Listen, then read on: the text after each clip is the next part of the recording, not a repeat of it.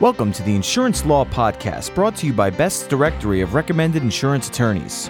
Welcome to the Insurance Law Podcast, the broadcast about timely and important legal issues affecting the insurance industry.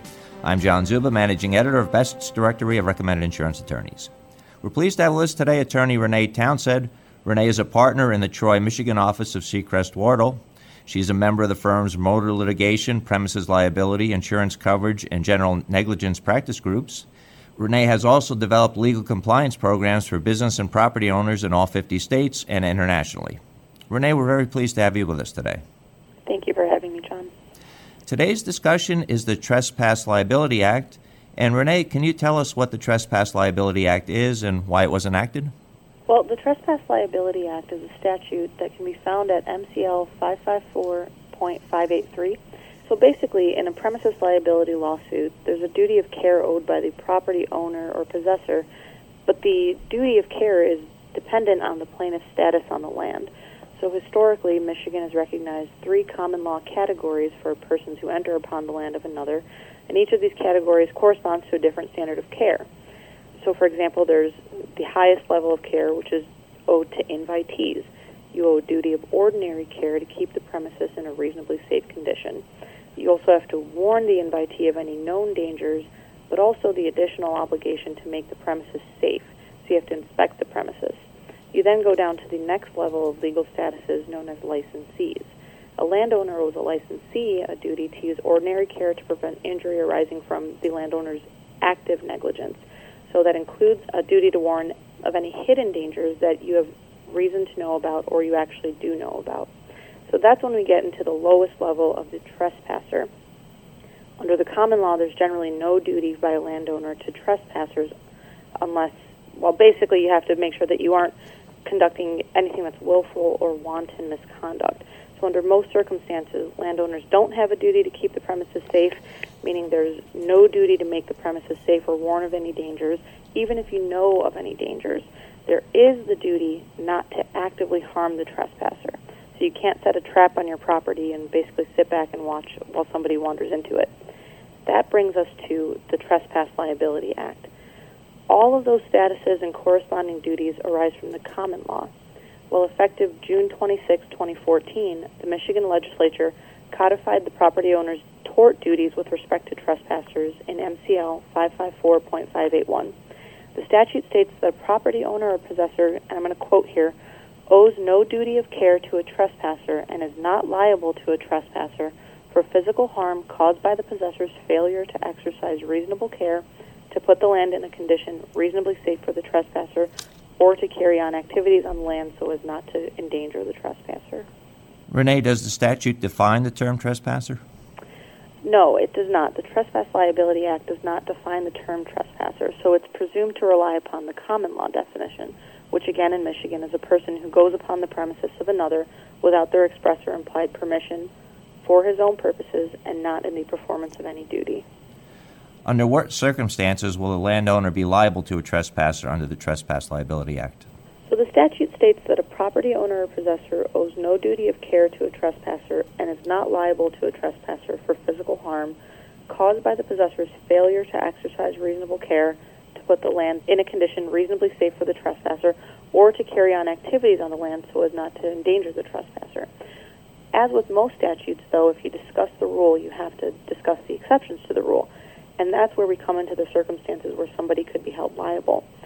MCL 554.583 sets forth four specific exceptions under which a possessor of land may be subject to liability for physical injury to a trespasser.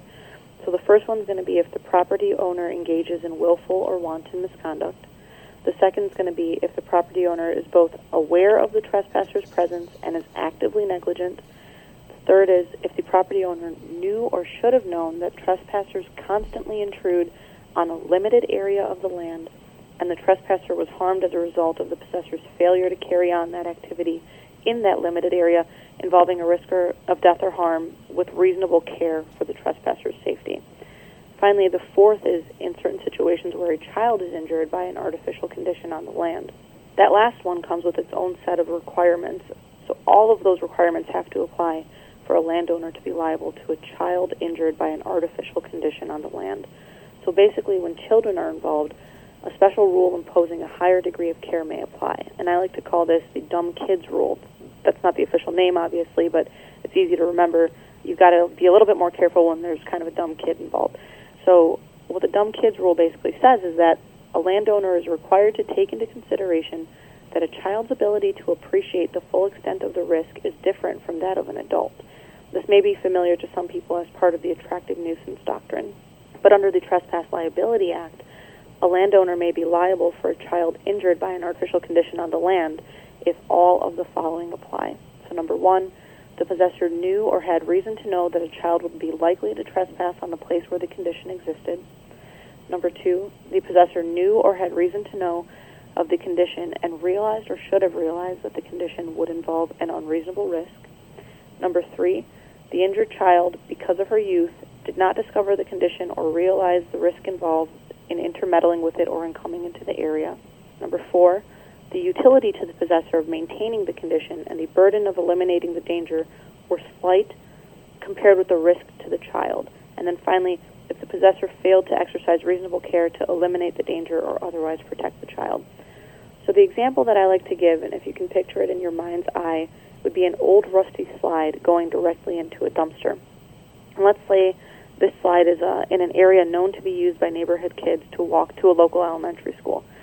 This would be an example of a situation in which a landowner would likely find himself liable if a child was hurt under MCL 554.583 because you would fit all of those conditions I just listed. Renee, does the Trespass Liability Act increase the liability of a possessor of land or affect any immunities or defenses to civil liability available to landowners in Michigan? The statute does not increase the liability of a possessor of land and does not affect any immunity from or defenses to civil liability established by the statutes or the common law to which a possessor of land is normally entitled. It simply codifies protections for landowners but does not alter the general rules regarding trespassers under the common law in any significant way. How has the Trespass Liability Act changed the law in Michigan? The short answer is that it really hasn't changed the law. Trespassers have always had a very limited ability to make premises claims against landowners, and this statute has codified those limitations. The statute was passed partly in response to a 2013 decision titled Bailey v. Schaaf, in which the Michigan Supreme Court ruled that landowners have a duty to make reasonable efforts to contact police when they know about criminal acts occurring in common areas of rental properties which may cause harm to a tenant or other person on the property. So the or other person on the property language made people nervous. With the passage of the Trespass Liability Act, the Michigan legislature reaffirmed that trespassers are limited in establishing personal injury claims against landowners. So the statute has simply codified the duty of care owed by possessors of land to trespassers with some exceptions. And within those exceptions, it defines those special considerations for trespassing children, like we discussed. And what do insurers potentially need to be concerned about about this new statute? Well, insurers, as always, should be mindful of a couple of things when these claims involving trespassers come in.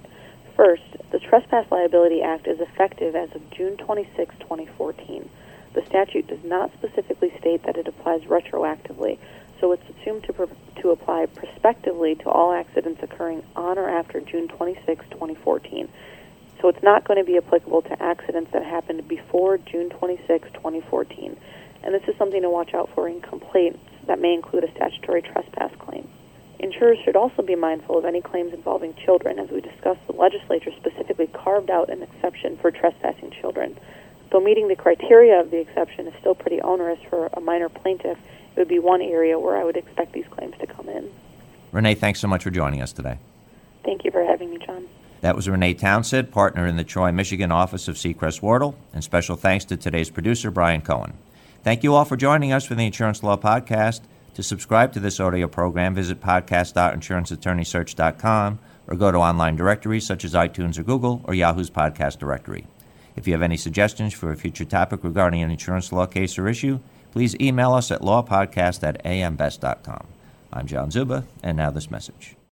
Best's directory of recommended insurance attorneys is used by decision makers at insurance companies responsible for selecting legal counsel and representation. The printed directory is distributed annually to insurance companies, non insurance companies, third party administrators, and corporate counsel around the world, and the online edition is accessible throughout the year. Your listing in Best's directory of recommended insurance attorneys is the most effective way to ensure that thousands of potential clients have access to your outstanding credentials. Here's why you should be listed in the number one insurance attorney reference. Your firm's credentials will be listed in our comprehensive reference guide, which is made available to thousands of insurance professionals globally, both in print and online. AM Best listees are recognized as the most qualified in their field to represent the unique needs of insurance companies. Key decision makers rely on the directory to take the guesswork out of their selection process. They know that only the best are listed, those firms with a proven track record of excellence who are recommended by their insurance industry clients. And remember, one low rate guarantees year long visibility for your firm. We invite you to use our web application process to apply for a listing today.